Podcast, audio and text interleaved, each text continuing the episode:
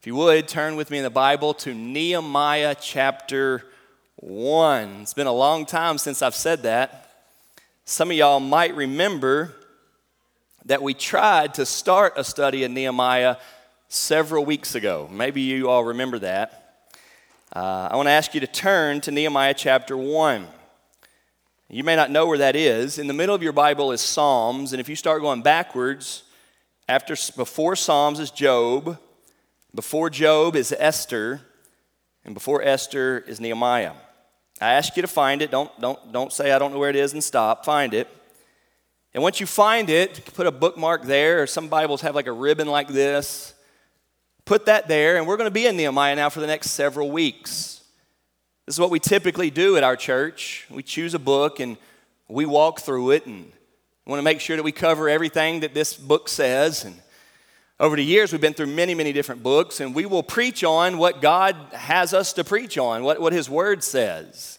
I hope that y'all are encouraged and strengthened in your faith to know that you don't show up here on a Sunday to hear whatever I want to talk about. That would not be good, and it'd probably be the same old thing. But instead, we'll walk through a book of the Bible. We'll study the whole book of Nehemiah. We'll spend several weeks on this. And at the conclusion of it, you and I and our church will say, we may not know a lot, but we know more now about the book of Nehemiah. May God use that. May that be used by God for you. Nehemiah is a good book, it's a small one. And so I want to give you a little bit of introduction here. Now, again, I, I already, pre, in your bulletin, it says Nehemiah 1, round 2. Some of y'all may have noticed that. Uh, I'm, I'm, more or less doing the same message here this morning, okay? Um, and I, I'm not very good at that. I'll go ahead and confess that now. Um, I, I preach from the heart, and so it's hard for me to go back and do the exact same thing. Uh, but we're going to try to do that today, and then next Sunday, we'll just keep it moving into a new sermon from Nehemiah chapter 2. All right? Um, so, a little bit of overview on the book of Nehemiah. Nehemiah never appears in the Bible outside of this book. There are a lot of main characters in the Bible that you see all over the place, right? David and Abraham and Joseph and those type of people. You find them Old Testament, New Testament all over the place. Their names come up. Not Nehemiah. He's, he's just here. Um, some translations of the Bible call Nehemiah second Ezra. The book before Nehemiah is Ezra. And some translations of the Bible say first Ezra, second Ezra, and they don't call it Nehemiah. It's the same uh, message, same, same, same book, the title of it, which is given by man, not by God, is Second Ezra. So what that tells us is that Ezra and Nehemiah go together. There are a lot of people that would say, why would you even dare start with just Nehemiah? You got to preach Ezra first and then Nehemiah because they go together. Today we're starting Nehemiah and only Nehemiah, but we will mention Ezra a lot. Nehemiah is a fascinating guy. He doesn't get a lot of attention you may, have, you may be sitting here today going, I don't know anything about Nehemiah. I don't know anything about the book of Nehemiah. I've never heard of him. I couldn't tell you anything about it. And so that's a good thing. That's why we're going to study it. His name means Jehovah comforts. Jehovah is the name of God. The Lord comforts. The Lord comforts. That's what it means. Not only is Nehemiah not mentioned anywhere else in the Bible, but his book is not even quoted in the New Testament. You know, that's a big thing, right? The, the New Testament is built upon the Old Testament. And the Old Testament is quoted so many times in the New Testament, but not Nehemiah. Nehemiah is not quoted there either, okay? So, what's it about? Well, the Old Testament and history teaches us that Israel and Jerusalem was overtaken captured. Babylon and King Nebuchadnezzar captured Jerusalem. You can read all about this in 2 Kings 25 if you're interested. Took the people, took them into exile, burnt down the capital city, Jerusalem, right? Tore down the walls. This, this overtaking, this war, this battle. And so now you've got Israelites living in Babylon You've got some that have now gone back to Jerusalem, right? That, that's what we're dealing with here. Nehemiah, okay, Nehemiah lives in Babylon. He was a captive. but he now works for the king. We're going to get into that in just a little bit. And so this book is about him. It's interesting, it's, it's, it's fascinating. Jerusalem's overtaken, broken down, and the people of Israel are now exiles living in Babylon. Now, Nehemiah, this book, it's a small one, but Nehemiah, the book and his story, is going to get you to think a lot. We're about 10 days from school starting back. And when kids go back to school, a lot of times they will get asked by their teacher or by a kid, What did you do this summer? And it's been over two months. And so hopefully there's something they can say. They can say, We went to kids' camp with church, or we played outside, or maybe we went swimming, or we were so hot that we were miserable, you know, something, right? And so, a lot of times, what my wife Val will do with our kids is she will kind of prepare them for that question. And she'll say, Hey, when you get to school, if the teacher asks what you do this summer, what are you going to say? That's a good thing to prepare for. Let's have a good answer ready. And I don't know what God's going to ask when we get to the end of our lives, but it is a good way to kind of frame life. When we get to the end of our lives and we stand before God, if we are to reflect or we were to be asked, what did you do with your life? There aren't many answers that satisfy. Even reflecting upon that causes you to go, I don't really like what I would say. I don't really like what I'm doing right now that I would say. Like, that sounds terrible. I wouldn't tell God that. And so I want to allow Nehemiah's life because what comes out of Nehemiah is such a, a burden such a desire, such a, you see Nehemiah going, that doesn't sit right with me. The things I see going on don't sit right with me. Somebody ought to do something about that. And Nehemiah is not the guy who always says, somebody else ought to do something about that. Nehemiah says, somebody needs to do something about that, and why not me? I'll do something about it.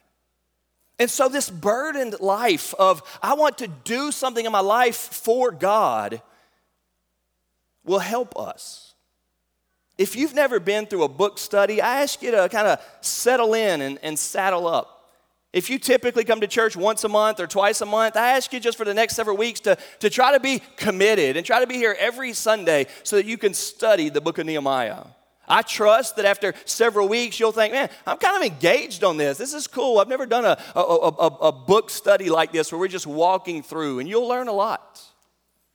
Now, let me give two things. I'm going to keep bringing these up. Two things I want you to hear about Nehemiah one is leadership, and the other is application. Nehemiah is an excellent book on leadership, okay? And lots of people use the book of Nehemiah to just give lessons on leadership. We do not want to do that, okay? We do not want to do that. This is the Word of God. The Word of God is pointing people to salvation that God provides through His love, through Christ that He sent to die for us. There's only one way to get right with God, and that is through Jesus Christ taking your judgment and punishment for sins. And when we trust in Him and the love that God has for us, God forgives us of our sins and welcomes us into His family family. Nehemiah is a leader, and there are all sorts of leadership lessons that come out of this book. But his burden was for God. The things he went and did came out of a heart for God. Leadership lessons in a church disconnected from a heart for God are pretty shallow and weak. Church, may you and I be so much more than just what we do in our own strength. There will be lots of leadership lessons through the study of Nehemiah but may they come from a heart for Jesus, not just leadership. Also, you may be sitting here going, Well, I'm not even into leadership. I'm past being a leader, never was a leader. I'm more of a follower, so I don't even really care. Can we move on to the next sermon series? Hey, you may not identify yourself as a leader, but we're all leaders. You may be a leader on your team or at your job. You may not be. But you're absolutely a leader in your home, and you need to be. And perhaps more importantly at all, you are a leader to yourself. You ought to look yourself in the mirror and say, Who's, who's leading you? Who's going to take responsibility for this? What are the things that I need to do? What am I burdened about? What needs to change? What needs to be done? And you look yourself in the mirror, certainly Jesus is your ultimate leader. But you look yourself in the mirror and say, I'm not looking for anybody else to do what I ought to be doing for myself. In the name of Jesus, with your eyes on Christ, by faith in God and His power working through you, take hold of the responsibilities in your life. Don't put those off if you can be doing them. So there's a lot of leadership going on through Nehemiah, and you'll see that. The second thing is application. Because of all the leadership lessons, you find yourself going, yeah, here's what we ought to be doing, or yes, here's what somebody ought to be doing, or why isn't somebody doing that? That will come up a lot in Nehemiah. It's really good. But we have to be careful to make sure that Nehemiah's what he did and what he asked people to do and what he got people to do as a leader, where it came from. So the application here is always about doing this for God. What happens in Nehemiah is you get a burden and you, and you say you want to do something, and you see that with Nehemiah. And so then you find yourself going, Yeah, I want to do something too. I'm tired of my city looking like this, or I'm tired of my home looking like this, or I'm tired of my family looking like this, or I'm tired of myself looking like this, and I want to do something about it, right? And, and, and we got to be careful to make sure that I'm not just standing up here telling you all, hey, if, if there's trash that needs to be picked up, you need to pick up the trash. That's a point of application, but there's so much more that needs to be understood before we get to that, okay? So we have to be really, really careful with that. And hopefully you're following me with it, okay? Man, the last thing I want, and hopefully the last thing you want, is for me to get up here and say, okay, now here's what we got to do. We got to find some people that are going to watch kids, and we got to find some people who are going to cook meals, we got to find some people who are going to be nicer, right? Eh, that's not the point. There's some application that will come out of this. But the point is that you would have a heart for what God is doing in your life and in our community and in our world, and you would say, This is what God wants me to do. And I, I don't know what that is. And then you apply it, okay? I want to be careful with that. I'm going to try to say that a lot. Leadership and application, may it not be emphasized apart from you trusting in Christ, okay? When it comes to the end of your life, and you have to reflect upon what did I do with my life? May you be thinking about God. May you be thinking about, I gave it to God, or I did it for God, or I valued God, or I sought to honor God as I did this. Read with me, if you will, chapter 1 of Nehemiah. The words of Nehemiah the son of Hachaliah.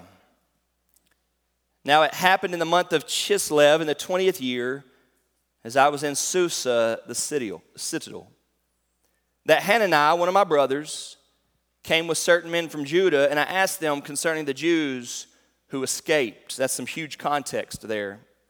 Who had survived the exile, and concerning Jerusalem. And they said to me, The remnant there in the province who had survived the exile is in great trouble and shame. The wall of Jerusalem is broken down, and its gates are destroyed by fire. As soon as I heard these words, I sat down and wept and mourned for days. And I continued fasting and praying before the God of heaven. And I said, O Lord, God of heaven, the great and awesome God who keeps covenant and steadfast love with those who love him and keep his commandments. Let your ear be attentive and your eyes open to hear the prayer of your servant, that I now pray before you day and night for the people of Israel, your servants, confessing the sins of the people of Israel which have sinned against you. Even I and my father's house have sinned. We have acted very corruptly against you and have not kept the commandments, the statutes, and the rules that you commanded your servant Moses. Remember the word that you commanded your servant Moses, saying, If you are unfaithful, I will scatter you among the peoples. But if you return to me and keep my commandments and do them, though your outcasts are in the uttermost parts of heaven, from there I will gather them and bring them to the place that I have chosen to make my name dwell there. They are your servants and your people, whom you have redeemed by your great power and by your strong hand. O Lord, let your ear be attentive to the prayer of your servant and to the prayer of your servants who delight to fear your name and give success to your servant today. And grant him mercy in the sight of this man. Now I was cupbearer to the king. Starts off pretty intense, doesn't it? That's how the short books do. They cut right to the chase. Nehemiah isn't very long, but it's good. He's a cupbearer. Did you see that? Last sentence of chapter one, he's a cupbearer. You know what a cupbearer is? It's a unique position. You don't get there because you're so great or you got so much status or you're so special or significant, but it is a very significant role. See, in those days, the king had so much power, there were always attempts to kill him. People realized if we can get rid of the king, we can change the course of everything. Society will completely change if we can kill the king. And so there were a lot of attempts to kill the king. And you know what one of the most common attempts was? Poison. We'll get him to drink something that will kill him. Well, they knew that. So the king, so the king never took the first sip of any drink. Never. Too risky. That is way too risky. You know, kind of like when the milk is way out of date and you're like, doesn't smell too bad. And you ask around the house, hey, taste this, tell me if it's bad, right? And then sometimes it's not that bad, but every once in a while you get you chunky milk. The king had a cupbearer, somebody that would drink his drinks before him. In other words, risk their life. and if it was poisonous, the cupbearer would die so the king didn't have to. So it wasn't a very like special role. You don't have to have pedigree and you know education and strength and all this awesome status to get that role. But if you're in that role, you spend a lot of time in the king's palace. You're with him a lot. Every time he drinks, you got to be there to drink it first breakfast, lunch, dinner, late night drink, whatever. The cupbearer was always with the king or was with the king a lot. And so you see how it doesn't mean Nehemiah was this great guy as far as status, but he was with the king of Babylon a lot. A unique situation. That's Nehemiah. That's who we're learning about here. And would you know it, he had a heart for God. He was focused on God. Even though he didn't live where he wanted to live, even though he was now living as an exile, even though he was now serving a king that did not believe in the God that he believed in, Nehemiah was there trusting in his God as the cupbearer. Now remember, he was an Israelite. He was one of those that had been overtaken by Babylon captured and taken into exile. Nehemiah the Israelite, the cupbearer to the king of Babylon. I want to give you three points this morning to express the heart of Nehemiah and that you and I would have a similar heart. Number one, Nehemiah had genuine concern. He had genuine concern. Look what it says here in verses 1 and 2. Now, it happened in the month of Chislev in the 20th years. I was in Susa, the city oh, also. So, Susa is like this vacation spot for, for, the, for the wealthy. We, we read a lot in history that the kings would go there, kind of like a winter destination or something like that. You might remember that Susa is the setting of the book of Esther. Some of y'all remember that word, Susa? That's where they're at, which means that's where the king's at. That's what the king's doing. And Nehemiah is only there because the king's there, all right? They're in Susa. And Hananiah, that's one of his brothers, like his actual family brother, came with certain men, some other guys from Judah. So they're, they're coming back to where they live because they've been captured to exile there, but they went to visit Jerusalem. They went back to see. They had, they had, they'd gone back to check out what it's like where they're from. And I asked them concerning the Jews who escaped who had survived the exile and concerning Jerusalem. Right there, you got the word concerning twice. He asked them about it. It's a hard question to ask, right? You know that if you ask a deep question, you might get a deep answer, right? You ever ask somebody something out of concern and they unloaded on you And then they followed it up with, You probably wish you hadn't asked, don't you? Hey, when you're concerned, genuinely concerned, you're glad you asked, aren't you? Even if that answer is a heavy one. Hey, because of the cross of Christ, some 2,000 years ago, the Son of God was crucified publicly on a cross. That type of capital punishment is normal. There were others punished with him. But Jesus never sinned. He was wrongly killed, he was innocent. Because of that cross of Christ, and because on the third day after that, God raised him up and he lives forever, lives forever, that evil thing of the cross and that perfect plan of God, which is the cross, because of that and the resurrection of Jesus that he lives, things matter to us.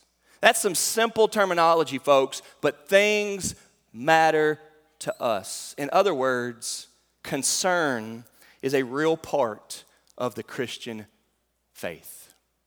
May we not be so self absorbed and so into making a name for ourselves and so into just trying to do good for ourselves that we have forgotten to be concerned, heartfelt, deep interest, and genuine concern. Folks, we live for the glory of God, not to us, O Lord, not to us, the psalm says, but to your name be the glory. We have a desire and a heart and a burden that is deeper than just surface level stuff. We want God to be worshiped and glorified, lifted high, magnified through our lives. And therefore, we care about things. Things matter to us, and they mattered here to Nehemiah. He's doing his thing down there. He's cupbearer to the king. He's got a lot to worry about. Every sip he takes could be his last but some of his brothers that have been through the war torn, rummage, difficulty of this life. Some of the people that aren't sleeping well and eating well. Some of the people that he cares most about. Some of the people who are hurting and lost and wandering in their faith come back. And Nehemiah says, how was it? You can almost picture that, can't you? Nehemiah cupbearer to the king, and some guys come back from Jerusalem, knowing all that's just happened in Jerusalem. I mean, there's some brutal stuff. I, I, I kind of sensing that y'all aren't, aren't, aren't following me right now. I'm just going to read you a little bit. I told you it's in 2 Kings 25. Don't turn there. I'm so out of time. We'll blame it on the Ecuador report. 2 Kings 25 9 says, and he burned the house of the Lord, and the king's house, and all the houses of Jerusalem. Every great house he burned down. Nehemiah felt that. Nehemiah knows about that. Nehemiah knows people who lost everything. Nehemiah knows people who have not found themselves yet. Nehemiah knows people living in the trauma of that. And he's got a brother and some people that are coming back from checking it out. And he says, How was it? He dared ask, and the answer wasn't great. Nehemiah had a genuine concern. Church, I know we're busy, and I know life's hard. One of the real and genuine characteristics of Christianity, true God given Christianity, is concern for others. Concern that they would know the everlasting life that comes through Jesus Christ. We want people to know Him. We want people to know Him. And so deeply, we care, we are concerned. One of the good things going here at First Baptist Church Fairdale are our Wednesday nights. I know Wednesday night doesn't work for everybody. Some of y'all work, some of y'all have stuff going on. There's a lot of things that get in the way of Wednesday night. I know that. But for those that make it, they are fantastic. There's a lot that goes on here on a Wednesday night. If you've not gotten on board with that yet, we would love for you to come. There are lots of different things that happen. You can come and sit, you can come and work, you can be involved, you can help out. There are a lot of, lot of things.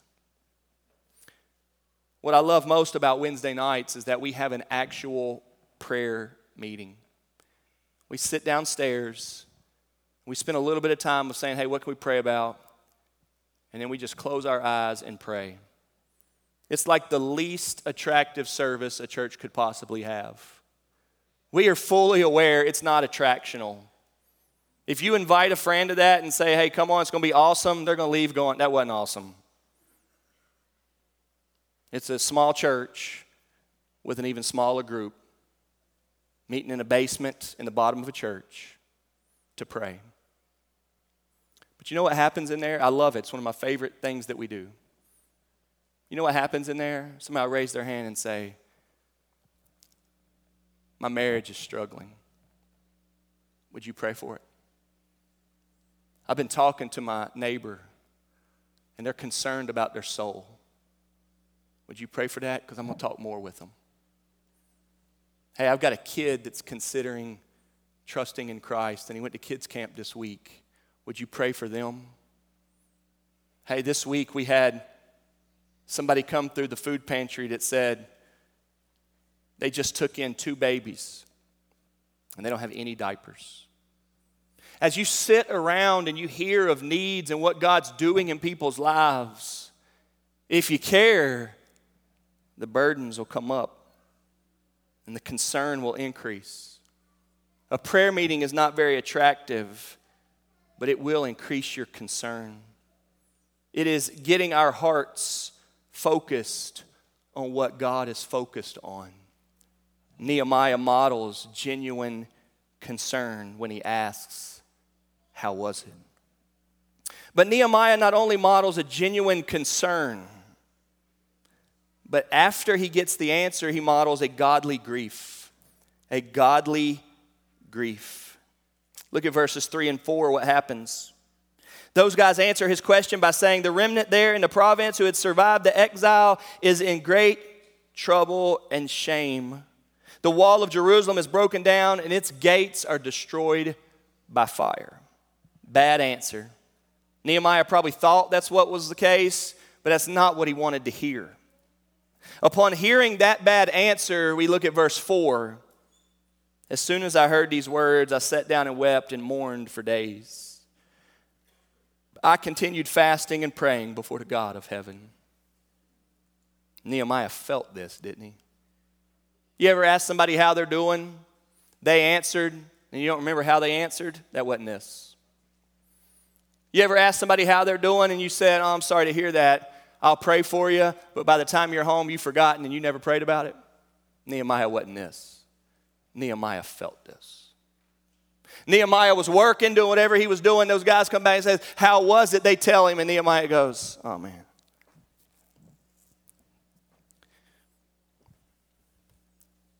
The Bible says Nehemiah had to sit down. And that was that was heavy.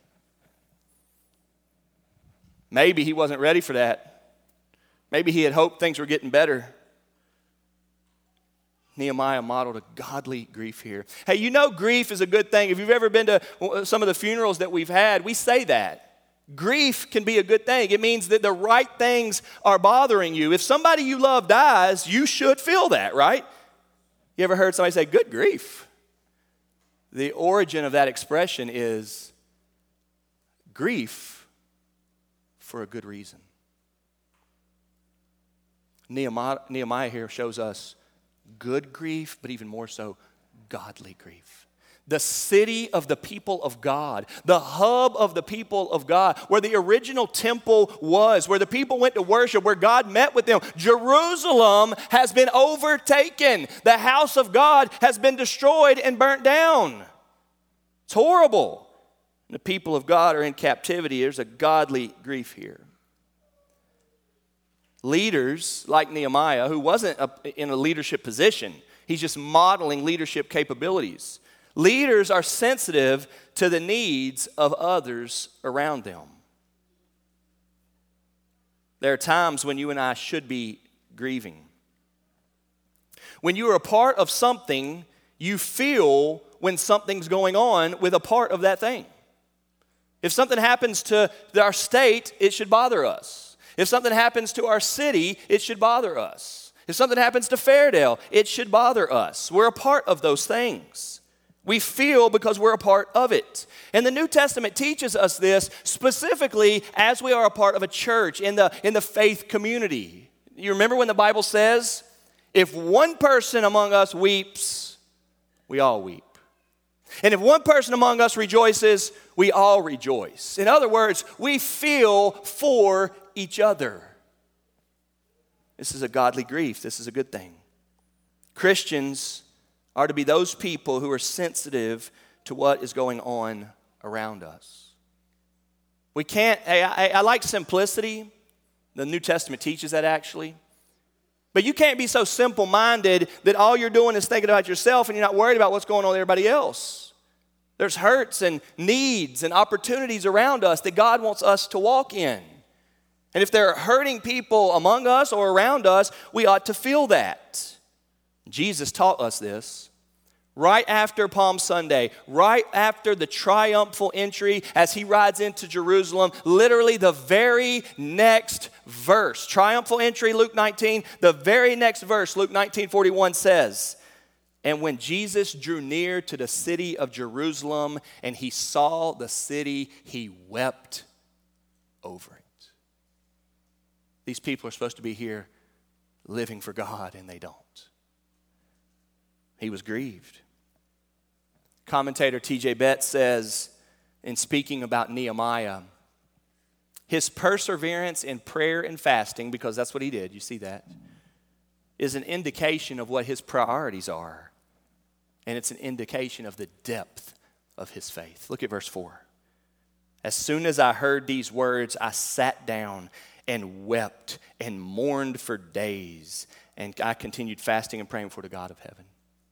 When was the last time, spiritually, your world was rocked? Not because of job loss, not because of how expensive everything is, that happens every day.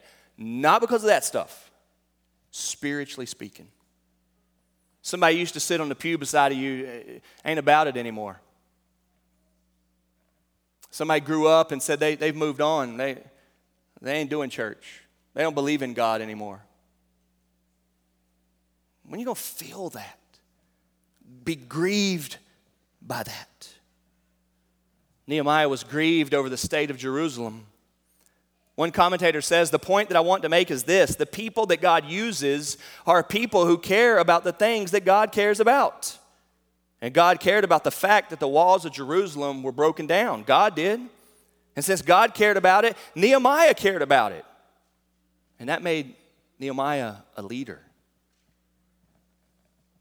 If our church wants to make a difference in your family's lives, or our church wants to make a difference in this town, or wherever we want to make a difference, it will only be because we care about what God cares about. And to the degree that you and I grieve over uh, uh, lostness and brokenness, and then we move out of that grief.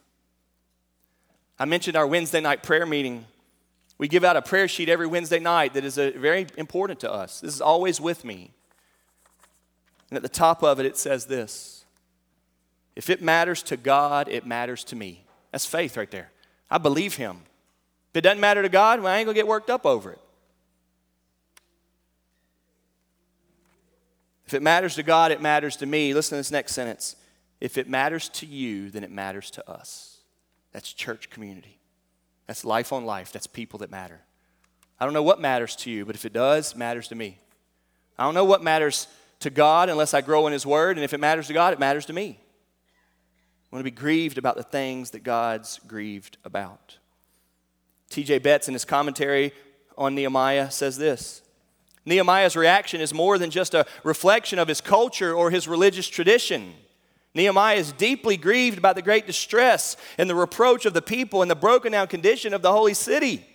Nehemiah sincerely empathizes with the misery of his people that they are experiencing. The bold actions that Nehemiah takes to rectify the situation in Judah are born out of a deep burden for its people and his commitment to God. Couple months back at our Friday night map meeting, Brianna Hughes was up to give her devotional. She here today? Nursery. She was up to give her devotional on a Friday night thing. She could do it on anything she wanted to. And she opened us up to Thessalonians and showed us where the Bible says that Christians are to encourage the discouraged. That rocked my world. You know anybody that's discouraged lately? It's your responsibility to bring courage into that. You got to get up in it. You got to welcome some discouraged friends. You got to open up your life and your schedule to let the discouraged in so that you might encourage them. Man, I felt that. Nehemiah feels that. How's it going, guys? It's horrible. The walls are broken down. There's shame. I mean, he uses that word. They're in great trouble and shame in verse 3. I know some people that are in great trouble. Nehemiah feels it so much. He's grieved over that godly grief that he wants to get involved. Bob Pierce, the founder of World Vision, says this Let my heart be broken with the things that break the heart of God. That's the first step in being a great leader, being sensitive to the needs around you, wanting to make a difference. We've gotten really good at recognizing problems. And maybe not as much at trying to be the solution. Why is that? Well, I don't know. But a part of it is recognizing the problem is not the same thing as being godly grieved by the problem. It's easy to recognize problems and to get mad. It's easy to recognize that shouldn't be that way and that shouldn't be that way and that shouldn't be that. It's easy to do that. It's just observation. But when it bothers you to your core for a God reason, when we realize that Christ loves people and gave himself for them, and we're grieved out of godly concern, maybe then we'll be moved to do what needs to be done in our capacity.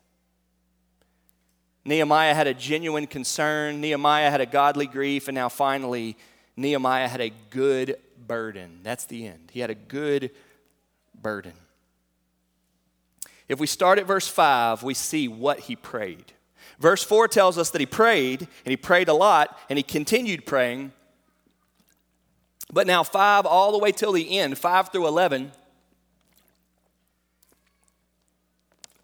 tells us what he prayed. So let's look at it. I said, O Lord God of heaven, the great and awesome God who keeps covenant and steadfast love with those who love him and keep his commandments. Let your ear be attentive and your eyes open to hear the prayer of your servant, that I now pray before you day and night for the people of Israel, your servants. Confessing the sins of the people of Israel which we have sinned against you, even I and my father's house have sinned. Notice that. He does not at all get real selfish and start going, why God, why, why are you letting this happen? I don't deserve this. I've been all I've tried to do is be good my whole life, and I, I never I never do anything to harm anybody. I don't know why this happened to me. When you start praying like that, that's the surest sign that you're not trusting in Christ. Nehemiah doesn't do that. The book of Nehemiah presents to us Nehemiah as an exemplary believer. And in this prayer, he confesses his sins, he confesses his father's house's sins, he confesses everybody's sins in the people of Israel. In other words, God let this happen for a reason, he believes. He's not self centered here. He is burdened here. Verse 7 We have acted very corruptly against you, have not kept the commandments, the statutes, and the rules that you commanded your servant Moses. Remember the word that you commanded your servant Moses, saying, If you are unfaithful, I will scatter you among the peoples. But if you return to me and keep my commandments and do them, though your outcasts are in the uttermost parts of heaven, from there I will gather them and bring them to the place that I have chosen to make my name dwell there. He recognizes that it's because of the sinfulness of the people of God that God allowed this to happen. God had told them that would happen. Now, under the old covenant, I don't want to spend a lot of time here. Under the old covenant, God said, If you obey me, I'll bless you, and you disobey me, I'll curse you. God said that. Listen, folks, the old covenant never saved, it was never intended to save. It didn't save them then. It doesn't save people now. Don't you dare apply that to your life now. That's not it.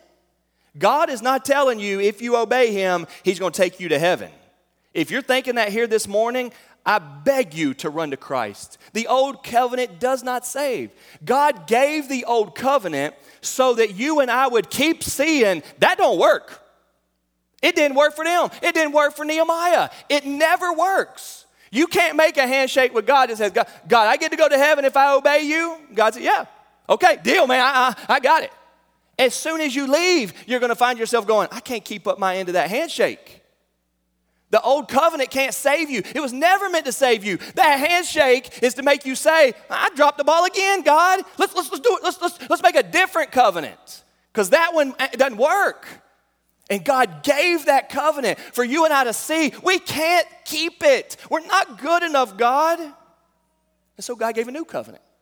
New covenants in the Old Testament, new covenants in the New Testament. And the new covenant is if you will trust in Christ and all of his good works and his obedience to the old covenant, because he never disobeyed the old covenant, if you will trust in Christ, I'll forgive all your sins. I'll give you a new heart. I'll put my Holy Spirit within you, and I will cause you to love me. That's the new covenant. Don't do anything to get it. Trust in Christ who gives it. Isn't it beautiful? And Nehemiah is here praying, God, we failed the old covenant. Everybody in the Bible confesses we failed the old covenant. We need a Savior. And that's what Nehemiah is crying out, which means, man, he's right on it. Nehemiah's on it. Nehemiah gets it. God, we could not earn your favor off of our goodness. Would you give your favor out of your goodness? Let me say it again.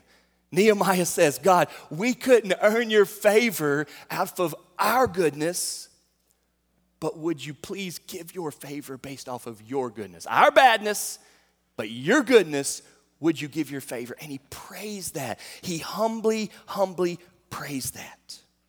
And then in verse 10, he reminds God they are your servants and your people, whom you have redeemed by your great power and by your strong hand. Nehemiah knows his people's history. Nehemiah knows about deliverance and the Exodus and, and all of the things. Nehemiah knows that the people of Israel have a long history of disobeying and God staying faithful to them. Their, their history is filled with disobedience and redemption. And Nehemiah prays that to God. These are your people. These are the people that you're working in. Would you remember that? And then in verse 11, we get the main thing. Okay, you got to know verse 11. I know, I know we're super late. It was the Ecuador th- stuff. verse 11. O Lord, let your ear be attentive to the prayer of your servant and to the prayer of your servants who delight to fear your name. Look what he says. And give success to your servant today and grant him mercy in the sight of this man. His prayer was God I'm going to go talk to the king. When he says this man, he's referring to the king. You'll see that next week in chapter 2. God, I'm going to go talk to the king. I'm going to ask the king, I'm the cupbearer. I'm going to ask the king, let me go back to Jerusalem. I can't take it anymore. Let me go back to Jerusalem and start the work to rebuild the place. And he prays to God to give that to him. Nehemiah is asking God to put the burden on him. Nehemiah is wanting to do something about it. His concern turned into grief, turned into burden, and the burden on a godly person says, I want to do something for the glory of God. Betts writes, The Lord is not only moving in the heart of Nehemiah, but he is providentially putting Nehemiah in the proper place to act on the behalf of Jerusalem. It is just one more instance in the Bible where, we, where one sees God at work on a grander scale while at the same time working in the lives of particular individuals in specific situations. He goes on, even though Nehemiah serves the Persian king, Nehemiah is first and foremost serving the Lord. He is cupbearer to the king, but he is praying to God for favor with that king. When the situation needed a leader, Nehemiah said, I volunteer. Here am I. Send me. He had the job, the position that everybody else wants, and the problem, you could say, was a thousand miles away. It was two months away across the desert on a camel, and Nehemiah says, I'll go. He prays to God about it. Nehemiah says, I'm not even a contractor, but I'll go rebuild the wall. God still chose him, even though he didn't have the skills for that particular job. But he was sensitive, he was dependable, and he was available. I know you've heard this before, but God is not looking for ability in leaders as much as he's looking for credibility, dependability, and availability. There is nothing in the Bible that teaches us that Nehemiah was so awesome. There is a Nehemiah that says, I believe God. And the people of God and the place of God are not in a good spot. So, God, use me. Church, as Christian people, may you and I have a good burden. May we not be content to say, doesn't bother me, doesn't affect me, I don't have anything to do with that. May you and I feel this needs to be done, that needs to be done. There needs to be attention here, and may God use us. May God give us, like Nehemiah, genuine concern, godly grief, and a good burden. And may faith in Christ be the key ingredient. Let's pray. Father in heaven, we thank you for the book of Nehemiah and this introduction. God, I'm already ready to preach chapter two as we keep going with the story.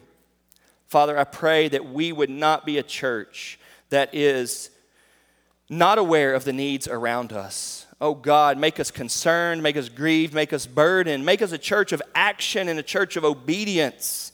God, may this Christianity be a real thing lived out by faith because worthy is the Lamb. May your love for us be what drives us. God, may your love for people be what's flowing through us. And may the Lord Jesus Christ be lived out here. God, work through us, we ask. In Jesus' name we pray. Amen.